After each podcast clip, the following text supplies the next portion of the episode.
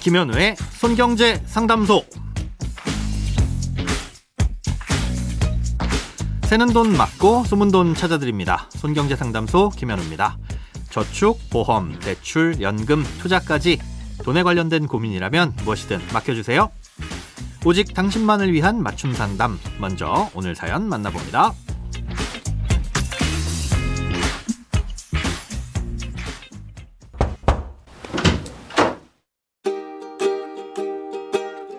안녕하세요. 현직 변호사입니다. 우연히 차에서 11월 1일 방송을 들었는데 제시해주신 내용보다 더 쉬운 방법이 있어서 이렇게 글을 남기게 되었습니다. 당시 사연은 첫째, 셋째 자녀가 어머니를 위해 마련해드린 집을 어머님이 팔아 다른 형제에게 지원해주거나 나중에 돌아가신 후에 상속되는 것을 어떻게 막을 수 있는지에 대한 상담이었는데요. 이땐 가등기 제도를 활용하면 얼마든지 사연자가 원하는 대로 할 수 있습니다. 사연자분을 위해 다시 한번 방송 부탁드립니다. 네, 서울에 계신 오하택 변호사님께서 우연히 방송을 들으시고 연락을 주셨습니다. 예, 고맙습니다. 예, 당시 방송을 못 들으셨던 분들을 위해서 간단하게 말씀드리자면 삼형제 중 첫째와 셋째 자녀가 돈을 모아서 어머님 명의로 주택을 사드렸는데 어, 시간이 흘러 어머님께서 돌아가신 다음에 혹시나 둘째가 이 집에 대한 권리를 주장하면 어쩌나 하는 걱정도 되고 또 어머님께서 살아생전에 그 집을 처분하셔서 둘째에게 주시는 것도 이 걱정이다 이런 내용이었습니다.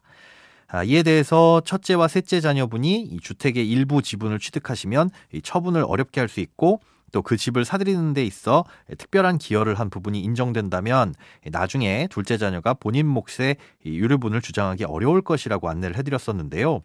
아, 그런데 실제로는 이 특별한 기여를 한 부분을 인정받기가 실무상으로 쉽지 않아서 형제들 간에 법적으로 꽤 많은 분란이 일어나기도 하고요. 또 무엇보다 알려드린 방법보다도 더 확실하고 간단한 방법이 있다고 홈페이지를 통해서 변호사님이 조언을 보내주셨습니다. 아, 그 방법이라는 건 앞서 사연에서 잠깐 말씀드렸던 것처럼 가등기 제도라는 걸 활용하는 건데요. 가등기라는 건 실제 등기를 하기 이전에 임시로 해두는 등기라고 보시면 됩니다. 아, 예를 들어 이 10억짜리 집을 사려고 계약금 1억을 내고 3개월 뒤에 잔금을 보내줄 때 소유권을 넘겨받기로 한 계약을 체결하려고 보니까 아, 집주인이 그 사이에 나쁜 마음을 먹고 다른 사람한테 집을 넘겨버릴 수도 있잖아요. 계약금을 1억이나 냈는데 혹시나 계약금을 떼이지는 않을까 하고 소유권을 이전해 올 때까지 석 달 동안 노심초사 걱정도 될 거고요. 아, 그래서 이럴 때 내가 이 집의 소유권을 누구보다도 우선해서 이전받기로 했다. 라고 표시해 두는 게 소유권 가등기라고 보시면 됩니다. 아, 이 제도를 이용해서 어머님께서 돌아가신 후엔 이 집의 소유권이 첫째와 셋째에게 넘어간다는 이 사인 증여를 원인으로 한 가등기를 해 놓으시면 둘째 형제가 이 집에 대해선 본인 몫이라며 유류분을 주장할 수 없게 됩니다. 또 만약에 어머님께서 이 집을 중간에 처분하려고 내놓으시더라도 이미 소유권을 이전받기로 한 사람이 명시돼 있으니까 다른 매수자가 사려고 하지도 않을 거고요.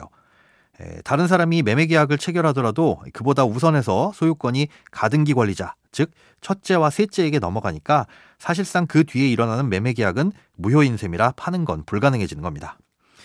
가등기를 하려면 일단은 소유자인 어머님의 동의를 구하셔야 되고요. 어머님의 인감증명서와 인감도장, 등기권리증과 또 가등기 권리자가 되려고 하는 첫째, 셋째 형제분의 주민등록 등본, 인감도장 이런 것들을 좀 준비를 하셔야 됩니다. 아, 이런 가등기 절차가 그렇게까지 복잡하지는 않지만 음, 꽤 중요한 내용인데다가 또 생소하기도 하고요. 예, 시간을 내서 움직여야 되다 보니 예, 차라리 약간의 수수료를 좀 부담하시더라도 주변에 변호사나 법무사분들의 도움을 받는 게 아무래도 마음이 좀 놓일 것 같습니다.